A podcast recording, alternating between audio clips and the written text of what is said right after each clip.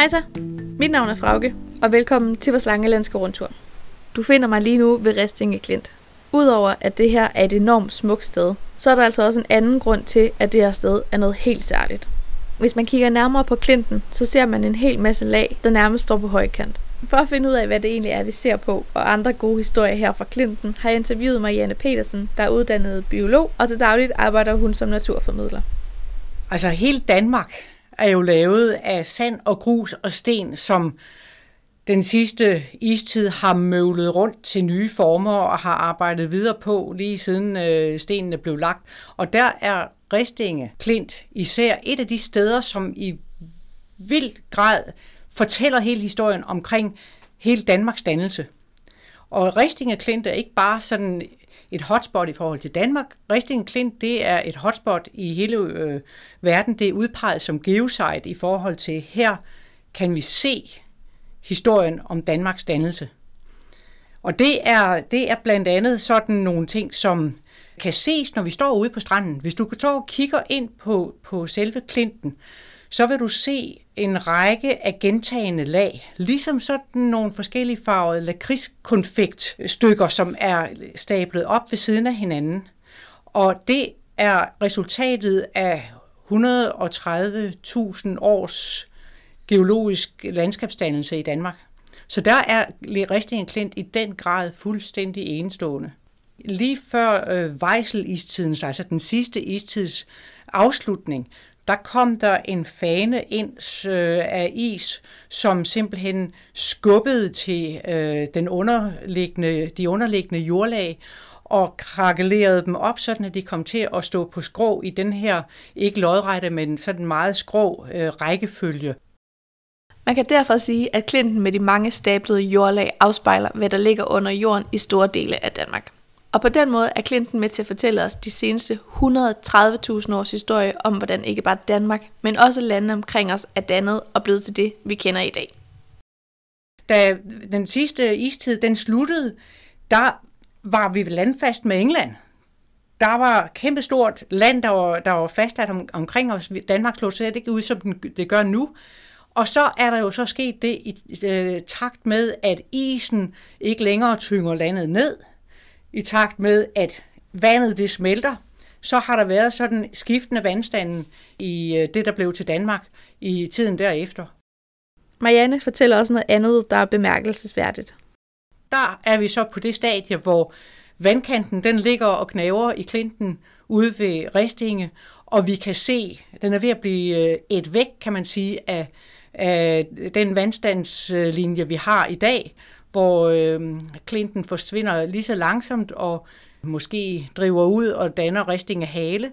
Men alt det her, det er jo et tegn på, at i virkeligheden, så er der ingenting, der er statisk. Øh, risting af klint er stadigvæk under forandring. Det her er kun et øjebliksbillede.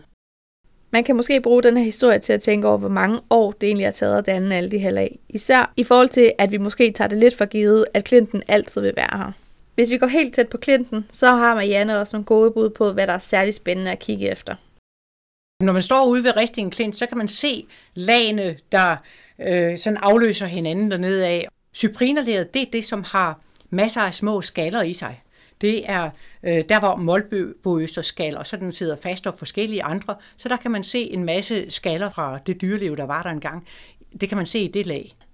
Det hvide sand, det er det lyse det er det allerlyste af, af de her øh, striber, der går ned. Så har vi jo nordøstisen. Det er en af de striber, hvor man har brolægning i. Så i de striber, der kan man se faktisk sådan rigtig fint sådan større sten, hvor der er måske nogle steder sådan tre striber over hinanden, hvor der har været brolægninger, hvor de store sten har været samlet. Nede på stranden, der kan man måske også finde nogle af de sten, der ligesom er brudt ned fra klinten, hvor man kan se slidmærkerne det, sten, det, det is med sten, der er blevet skuret igennem landskabet oven på den her brolægning, den har skrabet i stenene nedunder. Så der kan man faktisk også se nogle af de sten, som har ligget i, i det her øh, lag her. Men brolægningen ses tydeligt i klinten derude. Og hvis vi så lige træder nogle skridt tilbage igen, så er der også noget andet bemærkelsesværdigt. Klinten slår nærmest nogle bølger langs kysten, og det er der en rigtig god forklaring på. Jamen, når man står ude ved Ristingen Klint, så kan man se lagene, der øh, sådan afløser hinanden dernede af, og nogle af dem strider frem af klinten, og nogle af dem danner ligesom hak ind af klinten. Og det er selvfølgelig læret, der strider frem. Det er det, der holder bedst, når vandet og havet slider på, på klinten. Det er, det er lige præcis derfor, man ser den her bølgevirkning, som også ikke går lodret, men går på skrå, på samme måde, som det, de er blevet presset sammen, de her øh, skiver her.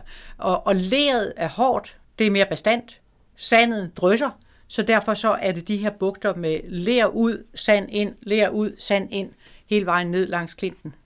Nu vi er ved bølger og bugter, så er der også en bestemt dal på toppen af klinten, der er en lokal fortælling om.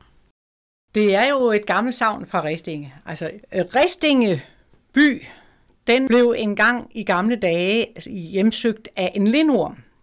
Og den gik i land nede fra Sønderstrand, syd for selve Klinten, og så øh, bevægede den sig ellers rundt og huserede op på markerne bagved, hvor den åd kvæget, og den åd hestene, og den hervede og huserede.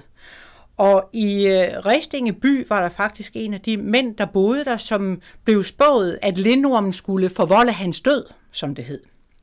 Og det blev han jo voldsomt bange for, så han skyndte sig til søs og fik hyre på et skib og ville overhovedet ikke i nærheden af sin hjemstavn og sejlede øh, på de syv have. Og så hjem, øh, den her lindorm, den blev jo på Ristinge, og den forvoldte utrolig meget skade, og til sidst så tog Ristingeboerne mod til sig.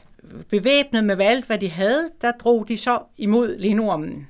Og det var en hård kamp, men øh, de fik jaget lindormen ud mod kysten igen, og det var snart slut med lindormen, og de fik næsten bugt med den, og den kastede sig så lige ud over Ristinge Klint der, og så fik de ellers dødstødet på den, og inden den døde, så fik den et, lavet et ordentligt svirp med sin hale, så den fik lavet en ordentlig kløft i Ristinge Klint, og man kan faktisk se den i dag, fordi der hedder den Lindormegraven. Og det var jo så sådan, at øh, det blev selvfølgelig berettet vidt og bredt, at nu havde ristingeboerne fået kold på den her lindorm, og den her, det her budskab nåede selvfølgelig også den mand, som var dro, øh, flygtet fra den skæbne, han havde fået. Så han rejste jo straks hjem til sin elskede familie og sine venner, og de gik øh, glade og frå ud til Ristinge Klint for at, øh, så han kunne forsikre sig om, at lindormen den var død og alt var godt. Og der står han så og kigger ned på kløften og kadaveret efter den her lindorm, og så siger han, at nu er jeg rolig og sikker for den lindorm. Den spot om duede dog ikke. Og i det han gør det, så er han lidt kæk og går hen og sparker til en af knoglerne på lindormen. Og det var altså en knogle, som var spids og som øh, gav ham et øh, sår på benet.